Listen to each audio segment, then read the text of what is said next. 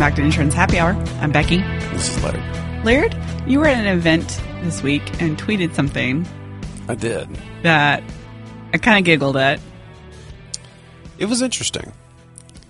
We were sitting at dinner and they were talking about marketing and things in the industry. And someone started talking about podcasts. I was in a different conversation at the table. But you, But- you were doing your usual keep your ears open and listen. Yeah. Yeah, where where I'm listening to three different conversations. I'm like, I'm talking to you. Is all of a sudden I got a whole nother thing out. here. so, um, someone was just talking about different podcasts in the insurance industry, and someone said, "Have you ever heard of this podcast called Insurance Happy Hour?" And so did you reply? Did you speak up or were you just no, listening? No, no, no. Because then, like, I turned. I did the turn of like, okay, I'm involved now. like, this happened. So they they were kind of talking about it, and then someone, and then one of the questions, well, have you ever heard of it? And I was like, sounds familiar. and then, Obviously, they don't listen if they didn't. well, no, I mean, my name tag was down. You couldn't see my name tag. Okay. I'd never met them before. And obviously they did listen. So that's going to be the fun part is that they hear the other side of the story because I go, sounds familiar. And they're like, well, oh, is, is anybody at ITC? Cause we keep getting confused with Insure Tech Connect. And I'm like, damn it, we're the first ones. We- Jay Weintraub, you stole our name. yeah, it's oh, 1983. I was six years old. He was probably like 16 years old in 1983, and he, you know, he he doesn't, he shouldn't be using this name. And they go, well, oh, is uh, is that involved with ITC? And I was like, yeah, it's it's involved with ITC. Oh, so do you do you actually work there? And I'm like, I'm on the podcast. I am one of the hosts. I'm like, I might be familiar with one of the hosts. a little intimately. And yeah, the the one of the co-hosts is uh, uh she works for me, and then I'm the other one. and, she, and she was like, "You're Laird," and I'm like, "Welcome back, uh, welcome back to Insurance Happy Hour. This is Laird." That's awesome. and you know, it, we might actually have listeners now. You know, we it only took two years to get past our 14 listeners that I had to pay It's for. been two years yet. Yeah, getting close. It's been a year, huh? It's been a oh, n- yeah, Yeah, it's almost our- a year and a half. It's our second to last episode before our break. I know. Next week will be, and I might have some fun stuff for the next episode. Yay! So- We're, we we need to like plan that now Yeah, because my calendar's filling up fast. pick up quickly. Yeah, well, it, it, it will need to be planned. Yes, that that's why I'm saying we need to get that planned. All right. Hmm. But anyway, Interesting. So, It- it's just so did it's- she tell you any like what she thought? Well, I what I wanted to do is that the, the way that the conversation progressed, Uh-huh. it was I was unable to actually inquire and ask questions. Because this is like not the first time you've been in an event and Mm-hmm. you've come back and been like, so and so was telling me about that you listen to a podcast. I'm like, and Well, I and mean- you're short on details, and I'm like, ah. I had multiple people. I, I signed, you know, I we were talking because I brought up the story at dinner the next night, and people at the table like subscribed, and I'm like, awesome. And you I was take sta- their phone and subscribe them for them? no, no, no, no. I, I'm like, open up your favorite podcast app and find it. because I'll just take their phone thi- and do it at for this, them. At this point, I'm like at a point where I'm like, listen, I've now we, we've now got it all over. We we don't have to worry about well, what do you use? I'm like, just find your favorite podcast app and open and subscribe. But uh, at, at a um, at a networking event, I had two people ask. I could smell that whiskey from here. Holy moly! Um, It's insurance happy hour. I know. I believe one of our feedback was that we didn't Drink it up. drink it up. So here we are. well, yeah, again. You like my cup? I, um, because uh, of work. Is that Because what it said? work. Because work. Okay, I drink because of work. But uh, talked to someone else, and they're like, "Oh, you know, I, I really enjoy listening to it, and I've got a couple of other people." And then we got feedback from a you know a listener just saying, "Hey, great show. Thanks for you know." Thanks for including us in the episode. It's really cool to hear people and have them engaging with it. It's Yeah. it's a nice part. well, it makes me feel like I'm not just. I mean, we were- Wasting your time. I was not going to say wasting my time uh, because you know these conversations I I've always enjoyed, but it makes me it helps me remember that when we record, yeah, we're talking to each other, but other people are going to hear this. yeah. oh, I know. So, because I forget that sometimes, because it feels just like you and I always talk, mm-hmm. right? Yeah. This is, I mean, we get that question somewhat often when people ask, talk to us about the podcast about, is that really how y'all are? And it's like, yeah, Nope. this, this is not, and you know, in you know, in a in in work, sometimes you know we pester each other. Like my my question of the day that, that you're like, I thought you were going to be done asking me this. And like, and and what was that question again? No, just kidding. I got you to say it yourself. I got you to ask it yourself yesterday. That was awesome. It was. You got to admit that. I mean, what, what was I supposed to say? Exactly. You you could have just said, you know, f you. I mean, I suppose I could have, but Correct. In the middle of a meeting with a bunch of other people, probably not. Yep. You said you're going to stop asking me that question. And I'm like, and what question is that? So much fun working with you sometimes. I know. All right. anyway, so Oh. so here we are, part two of the uh, Coke and Barrel. cake and arrow. Oh. Coke and Barrel. I was like, you know, Jack and Coke. I get it? Yeah, No? yeah, yeah, yeah, yeah. mind. I'm falling. Ah, I'm broken. All right, so part two. Is this the part two. where we get into the millennials section of this or the modern insurance part of this? Because at this point, we're in, we've covered half the article and it's about, or the half the study, and it's pretty much exclusively just about consumer behavior. Yes. Well, so this this one is actually about designing insurance for millennials. Okay.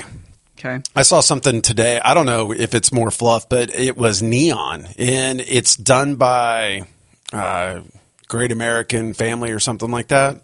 Yeah, and and an agent. There's an agent involved. I can't remember which one they, it is. They talked about that they have a group of assassins that are have a specific set of skills. So not only are they now assassins, so they're murderers, they are also Liam Neeson.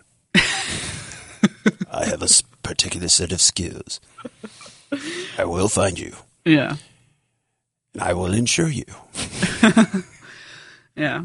Well, okay. So this the second half of the report talks about um, how um, there's been a lot of talk about obviously convenience and going digital, but really just going digital is table stakes at this point. It's it's yeah. You you just exactly. It's Right. just the ante to, to play in the game these days. Like being digital, offering digital workflow, um, digital service, like that's just bare minimum of what you have to do. And, and for insurance companies who want to appeal to millennials, they have to do more than just be digital. Um, and they they talked they, they started this next section talking about why millennials have this kind of unique space. And and so you know we we razzed them a little bit um, in the previous episode about millennials how it was really more about getting attention than it was truly millennials. But they started this next, next section talking a little bit more about why millennials are so important. One of the reasons being they are supposed to become the largest population group this year, passing the boomers. But the other reason is that, and this goes back to the digital thing, but that they're digitally native because they've grown up with technology, whereas Yeah. the older generations have not. So, Yeah. um, So they're, I think, a little bit more forgiving of not having a digital option than The ba- baby boomers are boomers Yes, and even some Gen X, right? Yep. So that's that's What's a map? Like paper map. like uh, how do you fold that thing? yeah. But you know, I think one of the things the the industry has done is ignored, obviously, going digital, which means they've ignored millennials and what millennials want, and that's what they've tried to address with this report, and specifically this half of the report. Um, and there is, I don't think, well, from from their perspective, what they say is there's a limited understanding of millennials and what they value and what they want, which leads the industry into a trap of thinking it's just about the technology. Mm-hmm. That they go digital, that will solve their problems. But like we said just a second ago, being digital is bare minimum now. It's table Correct. stakes. Yes. So that's not enough. They have to go beyond being digital. Okay. Well, how do they, how do they suggest that you go beyond digital? Because one of the things that we've we've made fun of, and I've even done it in this episode, is coming up with these kitschy kind of words Mm-hmm. like you know the insurance ninjas and the insurance assassins, and they're it's it's unduly trying to It's not about the marketing message. Yeah. I mean, it, it is, but it also isn't. So Um, So, um, so I, I hope they give better than that. I, I hope that they give some real good examples and ideas. yeah, no, they they they. We'll we'll discuss if it's good or not. Well, it will depend on how if if I'm still grumpy from last week. there's there's definitely some ideas in here, and and I was reading through this last night, and and it was kind of like, oh, that would be an interesting way to to do it. But Okay. Well, you're the millennial. I'm the Gen Xer. Um, well, maybe I'm, that's why I found it I- interesting. I'm the I'm the old guy. we'll see. But they did cite a study from Bain and Company research that 80% of millennials say they would move their insurance business to new entrants that are capable of creating and delivering more value than the incumbents. So Okay. it's not just about the coverage; it's about more value. That is what the millennials want: is more value. For yeah, but do they want more value at a higher price? Well, that's that's what it comes down to, right? Yeah. Is price and perceived value. So, how much is it going to cost, and what do I get for that money? Correct. And and I but that's where I think that that, that might fail a little bit is that they they sit there and they want a high value but they want it cheap. Mm-hmm. They don't they don't often go, okay, wait, if I I have to pay more for this additional value. Right. Yeah. Well, And I got I got quoted a policy. Like I've I've been shopping lately, and I You're got quoted a lot. I know I shop all the time, but um, I got quoted a policy. Same agency. I chose two different locations of the agency, and one policy was seven hundred dollars more than the other one. Same agency, just two different carriers, Mm-hmm. and same coverage. Yes, same. Well, no, it, there was same coverage as in terms of actual dwelling coverage and all that, but there was all these little add-ons, and the add-ons were half of them. I was like, I'll never use. Like it doesn't. That doesn't matter to me. Mm-hmm. And so I, I think that that needs to be part of the conversation. Is what do you perceive as value?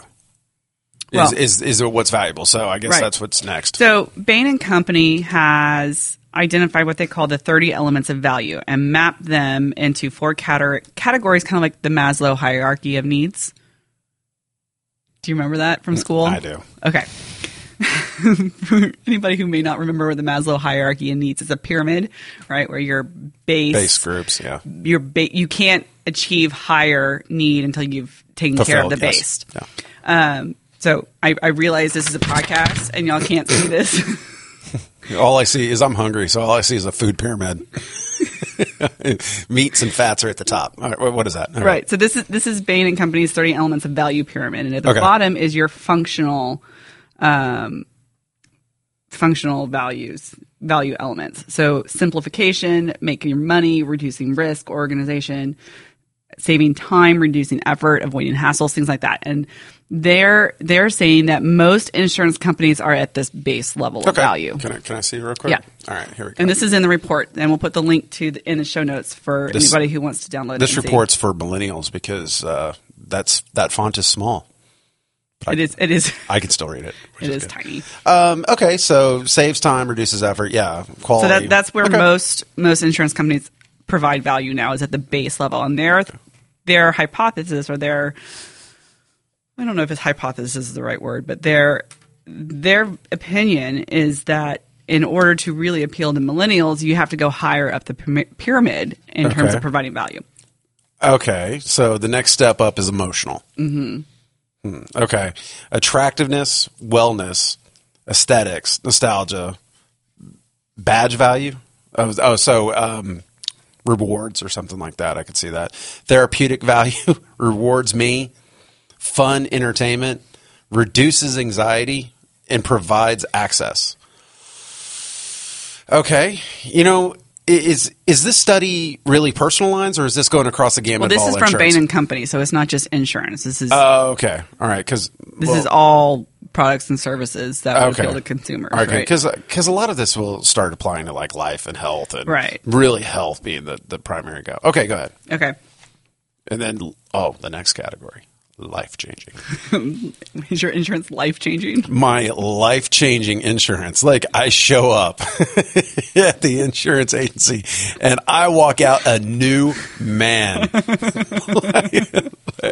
like I am fat and balding. I walk out and I look like Chris Pine. You know, hair so thick my barber charges me double. I can now shop at all the trendy stores. Sorry.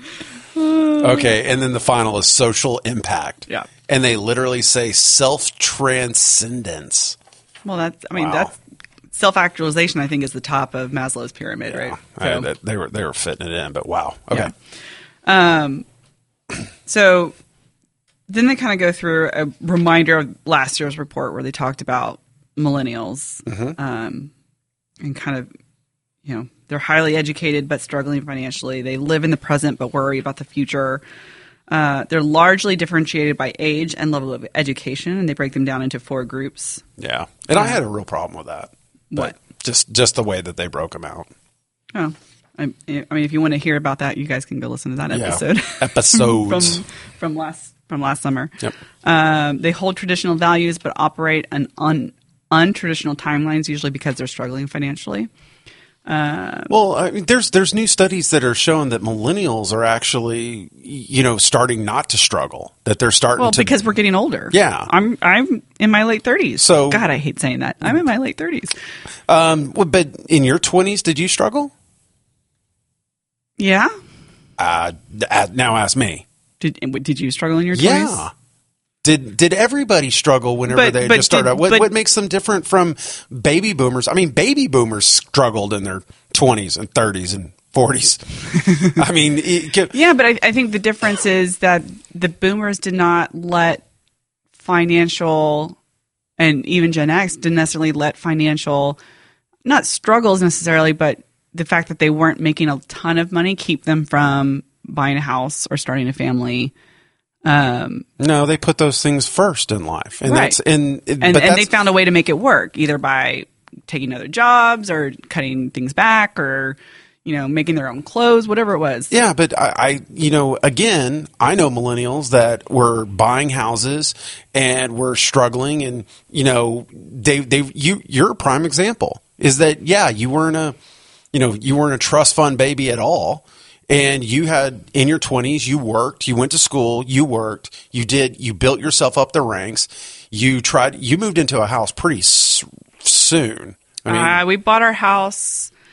I was 27. Yeah. Yeah. So, you know, you were already there building that up. So I, I, I really struggle because it, it's almost like a lot of times millennials either A, get thrown under the bus or B, throw themselves under the bus. Uh, Well, you know, I'm not making as much money as my boomer parents were you know, I'm not making as much as my 50 year old parents are doing. That's, that's not right.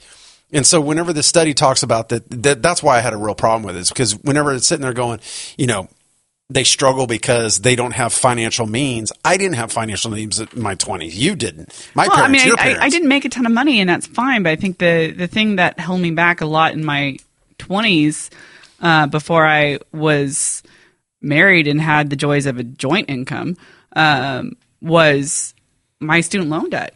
But you, th- Right. if, if I had student loan debt for one semester, um, but uh, I, I I actually focused. That was the first thing I did. Well, the second thing I got an apartment, but the second thing I started paying off was my student loan debt. And I, I I've been paying my student loan off from them, but it's still not paid off. That's how big my student loan is.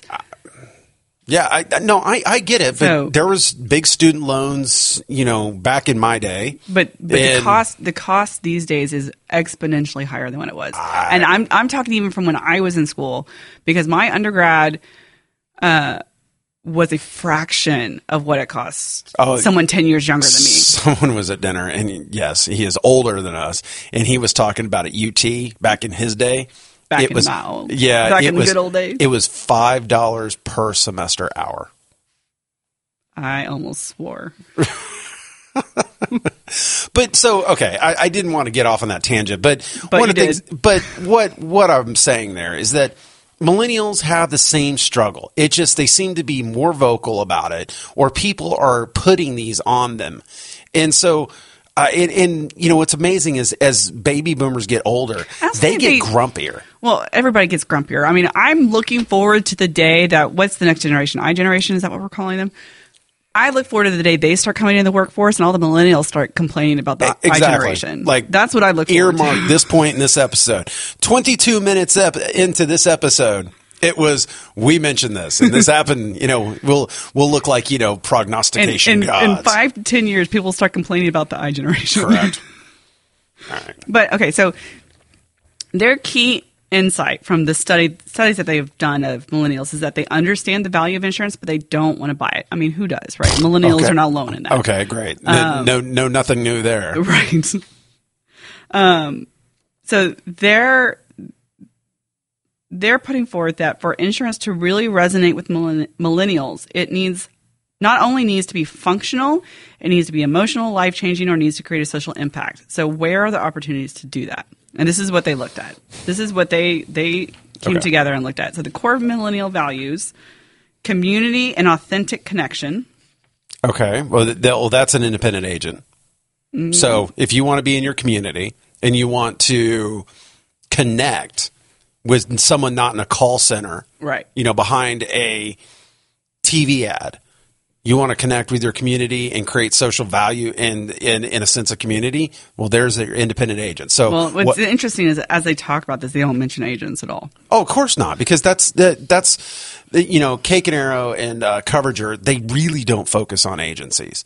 They it's about the insure tech. You know, it's it's about the replacement of insurance agencies, and you see it a lot of times in their in in, in the way they talk about it. Mm-hmm. So, I, I you know again, agents are the forefront of what this is looking for. Yeah. and the carriers that support them. So the second core millennial value that they put forth is interdependency and social good, right? So they want they view giving back to others and supporting their community um, as a way of feeling connected with others. Okay, well then you know there, there's a lot of ways to do that. We talked about that. That I feel that that's very disingenuous. Of like, you know, for every like the socks or the shoes, you know, it's like we will give away a pair.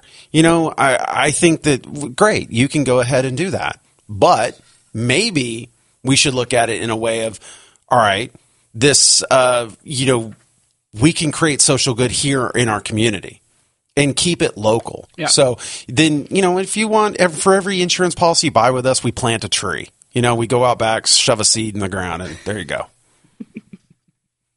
Oxygen is good. I love your Generation X skepticism. uh, okay, so the third value is transparency and autonomy.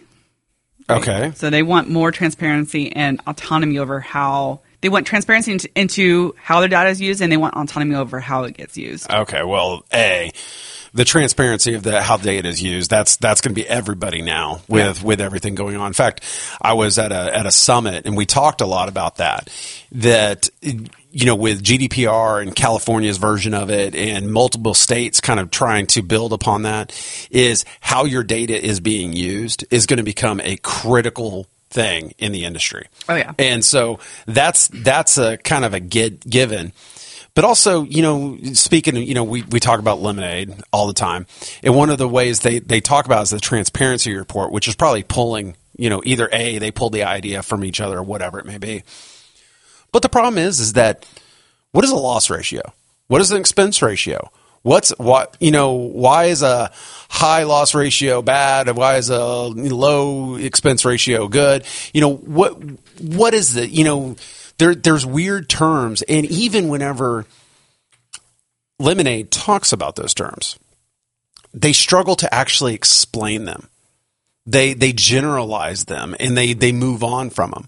But if you want true transparency about how your insurance company is operating, you know, the, the, the normal consumer won't know what that is. So I'm not sure that you can really do that. Maybe, you know, if, if you're buying something that's, you know, sustainably or, or responsibly sourced, like, you know, computers that aren't made by, you know, four year olds, mm. you know, that's, that's something that, you know, I could see being more transparent about how you run your business. I don't know how much that applies to insurance because it's like, well, let's tell you about Susie in the underwriting department and how she works hard to underwrite your risk. You know, no. Sorry, go. Yeah. So they formulated based off the millennial values and the challenges that they you know in their in their research found the generation facing they formulated four key hypotheses to inform their solution that they were trying to come up with and, and put forth so, the first hypothesis joining affinity groups based upon values, lifestyle, risk, or interest to purchase insurance will make millennials more excited about insurance and make them feel like they are part of something bigger than themselves. Number two, millennials are attracted to the idea of shouldering costs when others are in need if it means they will be taken care of when they are in need. So basically, accepting the underlying principles of insurance, right? So, did we just. That pulling risk is so did we just start getting into Social Security? uh, number three. So, so they're they're all okay with Ponzi schemes to as long as they're supported. They'll support others. Yeah. pyramid. Hey, pyramid. I, I, get it. Uh, number three, giving millennials a role in defining what they want covered by their insurance will give them a sense of agency and control. And okay. number four, giving millennials insight into exactly how their dollars are being put to use will build trust in insurance and make them feel like their money is well spent. Okay, you put money. We put we put your money into a bank account. We hope that it earns interest, and we hope that we don't pay out more than we've earned. I, I mean, it, it, I, I, don't understand how you're able to do this. These these things don't apply to insurance, in my in my opinion, hmm. because insurance is just this: is that you and that's that's your loss ratio. That's why it's 100%. You know, you get $100 in and you pay $100 in claims. You make $0. You put 101 in, or, you know, you put 100 in and you pay out 95 in claims. Yay, profit, right? It's much more complicated than that, but that's how insurance works. You, you, you know, your money's not doing something special. Like it's, you know, it's right, a bank. But, but, I mean, it, it's an investment, and it is highly regulated securities. Right. Well, but their point is is not what the that the money is then invested. It's that show consumers who is getting helped by their premium when they're not making a claim. Right. Uh, so uh, okay, so, so your your so, premium went into this pool that we made investments in, and we built more money out of. And then we took that money and we helped these five people in tough situations because they had a claim event and your money went to help them. Okay, so using people's loss and tragedy as a uh, marketing vehicle. Nice. Yeah, yeah. Uh, that, that's not. It's not what the way that I want to market. I know I mean, it's not the way you want to market, but, know, but you, so you want to go tell a millennial, yeah, man, someone's house got wrecked by a tornado, and we were able to help them. Do you feel better now? I mean, that. Come on. Some people might. I, I, I just don't see how these are actually applying to anybody with it with it, you know, two neurons to rub together. Okay, sorry. Well, I'm, I, I, this, this, is this is their their their hy- hypothesis of how to appeal to millennials is okay. show them, you know, what because they have this graphic, and again, the text is small, so you have to hold it up close so you can see it, old man.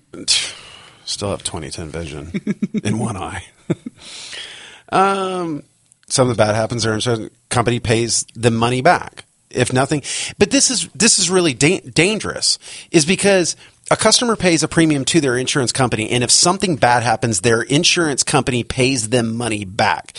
If nothing happens, they see nothing. Well, you know this is this is a risk. You can't just sit there and we're going to pay you money. It's got to be a covered claim. Mm. It has to be, you know, in you know, you got to have transparency that yeah, this is not going to pay everything. People buy a car, it goes off the lot, loses 20% of its value. They get in a wreck 5 minutes ago, and if they don't have gap coverage, boom, it's done. Yeah. I I mean, this is this is just ed. I think that this had better. I think agents and carriers would be better served in making sure they have ways to educate the customer about what insurance is, and they can forego all of this. Okay. So what's really customer pays their premium to their insurance company. The customer's money goes into a fund that is carrier redistributes among customers as bad things happen. So, but that's that's insurance. That's been insurance since day one. I know. when you're when you're in a bar in in London, and everybody pooled their money just to cover risks. There you go. All right. What if insurance was more transparent? Um, okay. Um, rather than paying money to their insurance company, customers pay a premium into a fund managed by their carrier that everyone in the network can see. Customers can watch money go in and out of the fund and see how much money is being used to support others in their network. Okay, so go become a go to State Farm, go to Nationwide, go to um, Farmers. They're called mutuals. Right. They publicly state all of that information. Go, go, go. I mean, it, it, that was that was the whole thing about lemonades. They they came out it is peer to peer. You know, a, a, a unique new idea of peer to peer insurance. This was their first idea. And I'm like, okay, so they're recreating the idea from a bar in London where everybody said, hey, everybody, we're in this group of people. We want to ensure to make sure this is like, like after the London fire or something like that. We want to put all of our money in a group so that we can pay whenever there's a claim. And so everybody has insurance. Yep. And they're saying that this is the new way to talk to millennials. What they're doing is they're just rehashing what insurance has always been. Well, it, it, I mean, that, I think that's the point. Is not you can't change insurance. Insurance is insurance, but putting it in a way and just you know presenting it in a way that millennials can understand and relate to. Then, then why are you seeing like ne- uh, neon and what's this other one that we were talking about? Uh, button or uh, Toggle? Toggle, yeah, toggle and lemonade. Then why you know why are they not doing that? Why are they trying to use terms that such as ninjas and assassins and create out, you know, talking about how using satellites to detect fires from space when you can walk down the street and see a fire. So, um, but what you know, why are they not following these old, these old things? Because I think that this, I'm starting to really not like this this survey. I couldn't tell. So, uh, or or this report because it's stating exactly what it is, and what we need to be doing is educating con- consumers, and we need to be transparent in the way in the way that we educate them and say this is what insurance is. Yep. There's not much. We we can't give you a lot of feel good stuff. I was telling someone yesterday, it's like insurance isn't sexy. It doesn't feel good to buy it. Nope, it feels good when you need it. Correct. And but you know, it's the one thing we, we- buy that we- we hope can- we never use. Can we trademark that? yeah. Doesn't feel good to buy it, but it feels good when you need it. All right. So I what, mean, what there- conclusions does it have here? Basically, that technology is not going to impress millennials. No, it's not. And I, I think that millennials are smarter than they're given credit for. Yep. And what we need to be doing is just providing great service. That's what it comes down to. But service is not a differentiator either. Oh no, I'm just saying great service from the the beginning, like the servicing of the client throughout the life cycle. Yeah. From this, uh, how you acquire them, how you feel, how you educate them before, during, and after the sale, how you are able to get them on board cleanly and, and happily, and then finally, how you are able to support them when they're not needing a claim, and really support them when they have a claim. Yeah. Yeah, that was it. Oh. Pretty much. So uh, I'm going to bring all those sheets of paper to uh, to to a campsite and burn it as uh, firewood because that's about as all good as it's worth. There's a lot of trees. Yeah, it was. Hmm. So I, you know, this is we get all impassioned on on this show. A little bit. We we we go back and forth and we we chat and a lot of times i, I wonder are we wrong I- am i wrong are you wrong you know are we just spouting off what we I would love to have more feedback on this on this topic because it's a con uh, it's a it's a discussion that has come up multiple times every single year. It's how how do you engage millennials? How do you engage millennials? How do you capitalize? And now we're we're no longer engaging millennials. We're trying to capitalize on millennials because they're the largest demographic Right. upcoming. And actually, they've already been capitalized for a while because it's that, you know, 21 to 35 age demographic, you know, that advertisers love. Mm-hmm. Well, 18 to 35. yeah, whatever. And I was 21, so so they have, can uh, buy alcohol. But Can't uh, advertise alcohol on TV though. I know we can advertise in bars. so, but you know that they have that whole that you know they're that that 18 to 35 are millennials now. Yeah. It's the key target advertising demographic and we need to be, you know, capitalizing on them. So that's what the questions are these days. Why can't we just have something that works for everybody? Let's let's just you know have technology when you want it, people when you don't, have t- uh, content that is clear, concise, and to the point, and transparent that says exactly as it is, not putting any fluff on there like you know our our ninjas are in the back uh, doing karate chops on your insurance uh, rates. You know, none of that. Let's Yeah. just be what it is.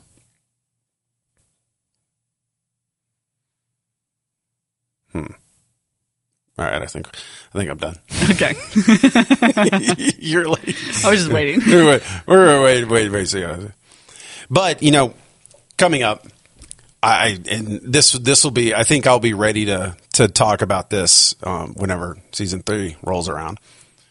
Well, I look Is uh, there's a lot of a lot of new things uh, going around marijuana, Mm. and I, I think that we actually need to have an episode About marijuana insurance. Yeah, and how how it affects it. How you know it, how does it affect driving? eh, You know how it impacts driving, how it impacts uh, productivity, all of those types of things. I think it'd be a neat episode. So I was going to actually go research that, not you know actually go research it, but actually sit on the computer and do some research. It'll be nice not to have to do that myself one for once.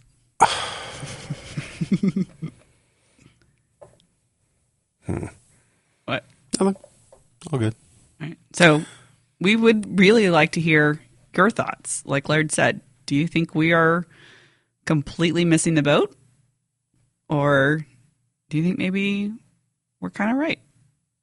Uh, jumping right back into this. So, um, I knew he wasn't done. what's the uh, it's not schema marketing it's a persona marketing Uh-huh. see i, I think that the, I, I love the idea of persona marketing Yep. is that what you do is you find what engages them and what they want but really it's the same underlying theme so you know you can take the same underlying message and idea and market that singular idea and message to millennials and baby boomers just changing it as you just just based upon where they are in life mm-hmm. i think is more engaging than trying to you know gram it you know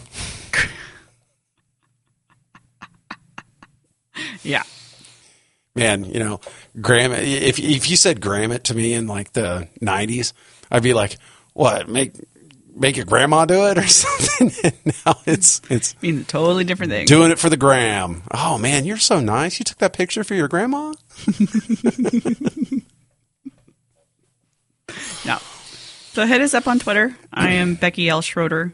Laird is L. Rixford. You can tweet using the hashtag insurance happy hour. Or the hashtag. Holy crap! Uh, yeah. Okay. Um, you can find the show notes at insurancehappyhour.com and subscribe if you haven't already. I'm looking forward to next week's episode. I'm teasing it. I know it's gonna be a fun one. It should be, and if it's not, you can blame me. I would. I will. I'm not afraid of that. that that will be the bomb. It'd be like, yeah, that didn't live up to expectations. That's how it's going to end. that was terrible. Goodbye, season two. that was terrible. oh crap! All right. Well, it's it, it's a fun topic. I like talking about it. No. We'll we'll we'll have to revisit this in a year when they try to piss me off one more time. but yet another report. Yep. I'm sure they will. All right. Well, it's been fun, and as always, Thanks for listening.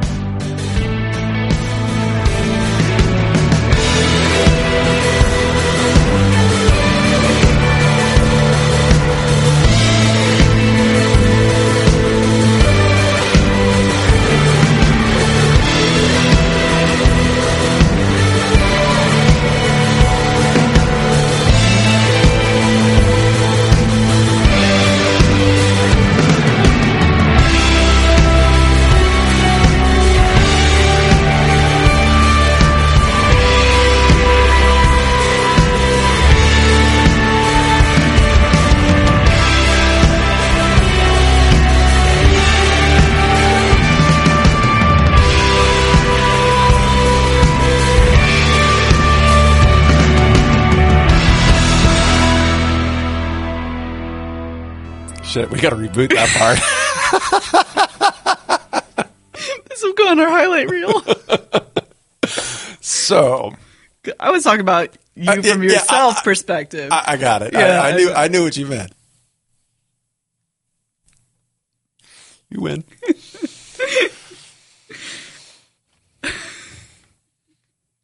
feel so wrong and dirty. Cut that out. Uh-huh.